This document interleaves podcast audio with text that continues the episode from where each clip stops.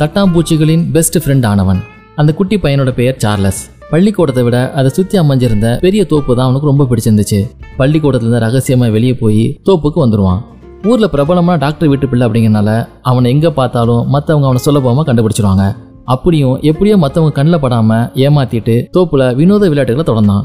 அன்னைக்கு ஒரு தட்டாம்பூச்சியை பின்தொடர்ந்தான். பல மணி நேரம் கழிச்சு வீட்டுக்கு திரும்பினான். அவனுக்காக காத்திருந்த அவன் அண்ணன் கிட்ட போகும் வழியில தட்டாம்பூச்சிகளுக்கு வீடு கிடையாது. அது செடி இலைகள் மீது முட்டையிட்டு வாழ்கின்றன அப்படின்னு சொன்னான். இங்கிலாந்துல செர்ஸ்பரி பகுதியில ஒரு சர்ச்சுக்கு உள்ள இருக்கிற பள்ளிக்கூடத்துல தான் சார்லஸ் படிச்சுட்டு வந்தான். சார்லஸ் பள்ளிக்கூடத்துக்கு சரியா வர்றதில்லை அப்படிங்கிற குற்றச்சாட்டு அவன் அப்பாவுக்கு போய் சேர்ந்துச்சு.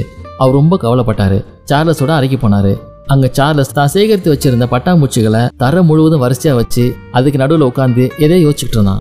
தான் வந்ததை உணராம பூச்சிகளை பார்த்துக்கிட்டு இருந்த தன்னுடைய ஆறு வயது மகனை மெதுவா தோல்ல தட்டினாரு அப்பா. பட்டாம்பூச்சிகளுக்கும் மோத் பூச்சிகளுக்கும் ஒரே வித்தியாசம் தான் மோத் பூச்சிகள் கூடு கட்டும் அப்படின்னு தன்னையும் அறியாம சார்லஸ் முணுமுணுத்தான் அவனுக்கு எட்டு வயசானப்ப அம்மா சூசானா இறந்து போயிட்டாங்க.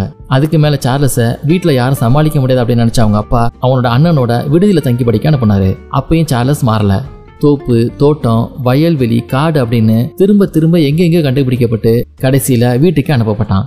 அப்பா அவனை தனது மருத்துவ தொழில உதவியாளராக இருந்து வேலை கத்துக்க செஞ்சாரு. இதற்கு பிறகு அவனை மருத்துவம் படிக்க அனுப்புறதே அவருடைய திட்டமா இருந்துச்சு. ஆனா சார்லஸோட திட்டமும் வேற.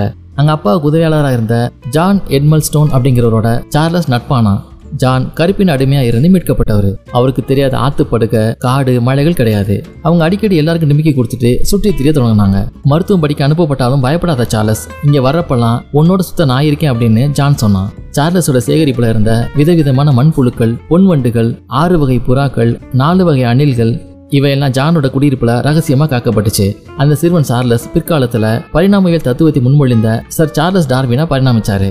உலகை ஒழிக்க மாமனிதர்கள் பட்டியலில் எப்பயுமே அவருக்கே முதலிடம்.